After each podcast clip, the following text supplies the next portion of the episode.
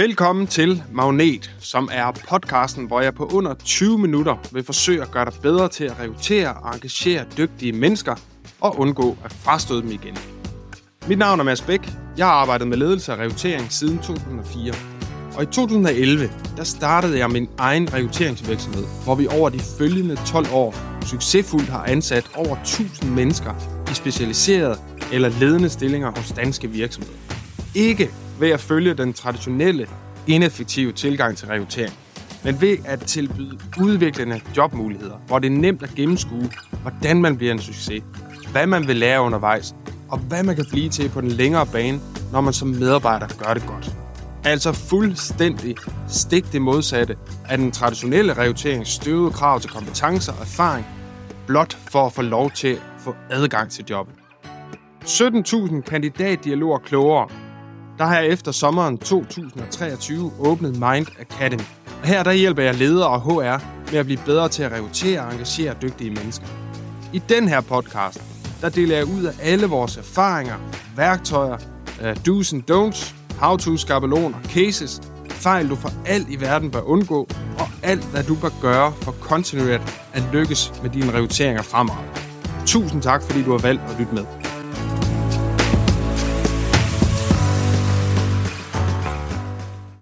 Om lidt under 20 minutter, der har du svaret på, hvordan du undgår, at 25% af dine nye medarbejdere siger op igen inden for et år. Det er altså en fjerdedel af alle nye medarbejdere, i hvert fald følge statistikkerne. Og hvordan du kan bruge nøjagtig samme viden til at hæve mængden af relevante ansøgere med potentielle 333%. Med den cliffhanger, der får du lige lidt forhistorie. I 2006-2007, der trænede jeg op til mit første maraton i Stockholm. Og jeg har aldrig rigtig løbetrænet før, kunne måske løbe 3-4 kilometer uden pauser, så målet om at gennemføre et maraton var lidt ude af proportioner. Men tanken om at gennemføre det var samtidig enormt motiverende. Og heldigvis for mig, så har jeg en fætter, som på daværende tidspunkt var en gudsbenådet løber. Og ham ringede jeg til og spurgte, hvad skal jeg gøre for at blive klar til at gennemføre en maraton? Og i løbet af en times tid, der havde han hjulpet mig i gang med træningen ved at blive ultra konkret på 3 forskellige områder. For det første, så snakkede vi om, hvorfor vil jeg gerne løbe et maraton? Og det var brændsel og motivation til at bære mig igennem, især når det blev hårdt under træningen. Derudover så snakkede jeg om, hvad jeg havde brug for at komme i gang, altså løbesko, løbetøj, etc. Og 3, hvad jeg skulle gøre i de kommende 9 måneder for at blive klar til at gennemføre Stockholm Marathon. Altså et træningsprogram. Vi snakkede kost, vi snakkede restitution osv. Og så gjorde vi det, at vi hver uge, der snakkede vi om, hvordan går det med træning? Hvordan gik det egentlig med at få gennemført de forskellige træningspas? Og justerede ind løbende og vendte tilbage til mit hvorfor, hvis jeg kørte sur i træningen. Og det her, det var vanvittigt værdifuldt. Og det er uden tvivl direkte årsag til, at jeg kom igennem. På trods af, at det var den varmeste dag i Stockholm i 28 år, der var 1 ud af 7, der udgik, og jeg selv kæmpede mig igennem på solide 5 timer og 9 minutter. Au. Jeg kender kun én, der ville blive imponeret over den tid, og det er Allan Zachariasen. Han ville være imponeret over, at jeg kunne holde ud at løbe i så lang tid. Allan han var en af Danmarks absolut bedste langdistanceløbere tilbage i 80'erne. Han gennemførte blandt andet Barcelona Marathon tilbage i 1983 på svimlende 2 timer, 11 minutter og 5 sekunder. Så jeg var meget imponeret over, når folk kunne holde ud og løbe over 4-5 timer. Og i målområdet, der kan jeg huske, der stod min familie klar til at tage imod mig. Og da jeg vræltende, for det gjorde jeg, passerede målstregen, der blev jeg fuldstændig overfældet af følelser. Det var kæmpe forløst. Kombinationen på 9 måneder med 3-4 ugentlige løbepas. Og det er jo rigtig fint, Mads, men kom nu til sagen, hvad har det med rekruttering at gøre? Når jeg kigger ud over det danske joblandskab, så savner jeg tydelighed om, hvordan jobsøgende skal blive en succes i deres nye job. Vi sidder fast i en eller anden tussegammel rille, hvor vi insisterer på, at jobmotivation og jobforståelse kommer af at vide, hvad man som jobsøgende skal have med sig for at få adgang til jobbet af kompetencer, af erfaring og af personprofil.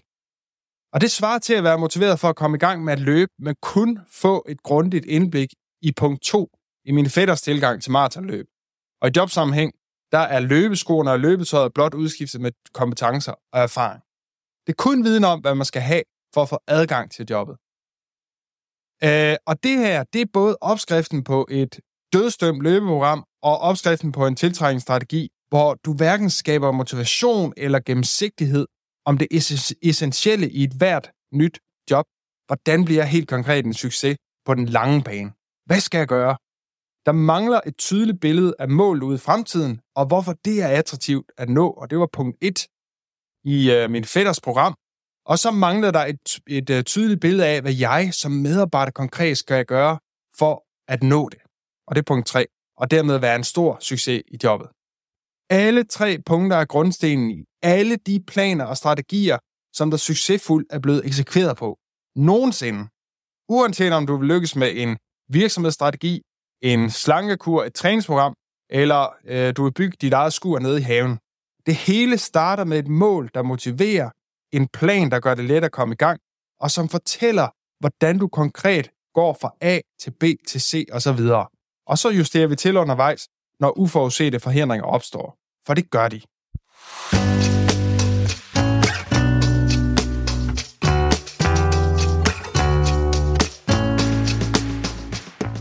I mit hoved, der giver det her mening, og det håber jeg også, det gør i dit. Og alligevel, så er det lykkedes os over en bred kamp ikke at adoptere den viden, når vi definerer jobs og skriver jobannoncer. Det er stort set umuligt at blive klog på et tydeligt mål og succeskriterie i annoncerede jobs, og det er nærmest komplet umuligt at få viden om, hvad man reelt skal lægge af konkrete indsatser i jobbet for at nå derhen. Og præcis af den årsag, der vinker danske virksomheder farvel til 25% af deres nyansatte medarbejdere inden for det første år, i hvert fald ifølge statistikkerne. Det kan vi ikke være tilfreds med. Så det følgende, det bør altid være det første skridt, når du rekrutterer. Svar ærligt, konkret og fyldestgørende på, hvad der skaber reel motivation for at blive i det specifikke job på den lange bane. Ikke bare motivation for at få jobbet, motivation for at blive i det. Hvad venter der af spændende reelle muligheder i fremtiden for den nye medarbejder, hvis så frem personen gør det godt? Og i mit løbeeksempel, der var mit motiverende fremtidsscenarie, det var at kunne gennemføre et maraton. Så hvad kan man som ny medarbejder hos dig efter x antal måneder eller år i jobbet? Beskriv en spændende og motiverende fremtid, som både er værd at jagte og lægge mange indsatser i jobbet for at nå, også når det bliver surt, fordi det ved vi, at det gør på et eller andet tidspunkt. Og kender du ikke svaret, så kommer kandidaterne i hvert fald heller ikke til det. Og det er ikke nok at gætte. Hvis ikke du præcis ved det, så tal med nogen, der sidder i et lignende job og har været igennem en lignende udvikling.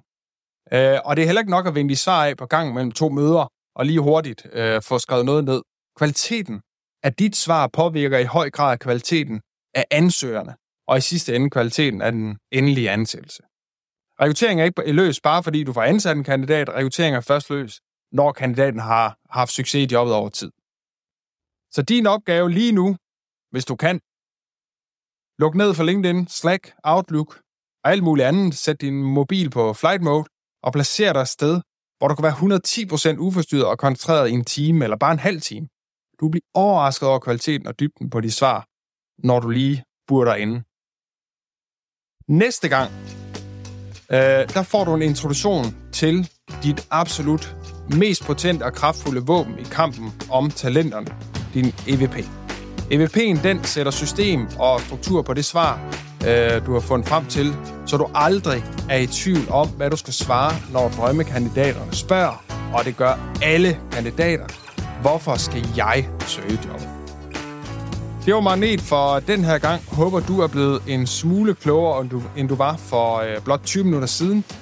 Og er du en af dem, der gerne vil i gang med at tiltrække flere relevante ansøgere med det samme, så vil jeg råde dig til at downloade min nye mini-e-bog om, hvordan HR-direktøren Mads Bæk fra Preferred by Nature, han øgede mængden af kvalificerede ansøgere med over 333%, blandt andet ved at lytte til det råd, jeg lige har givet dig i den her episode af Magnet.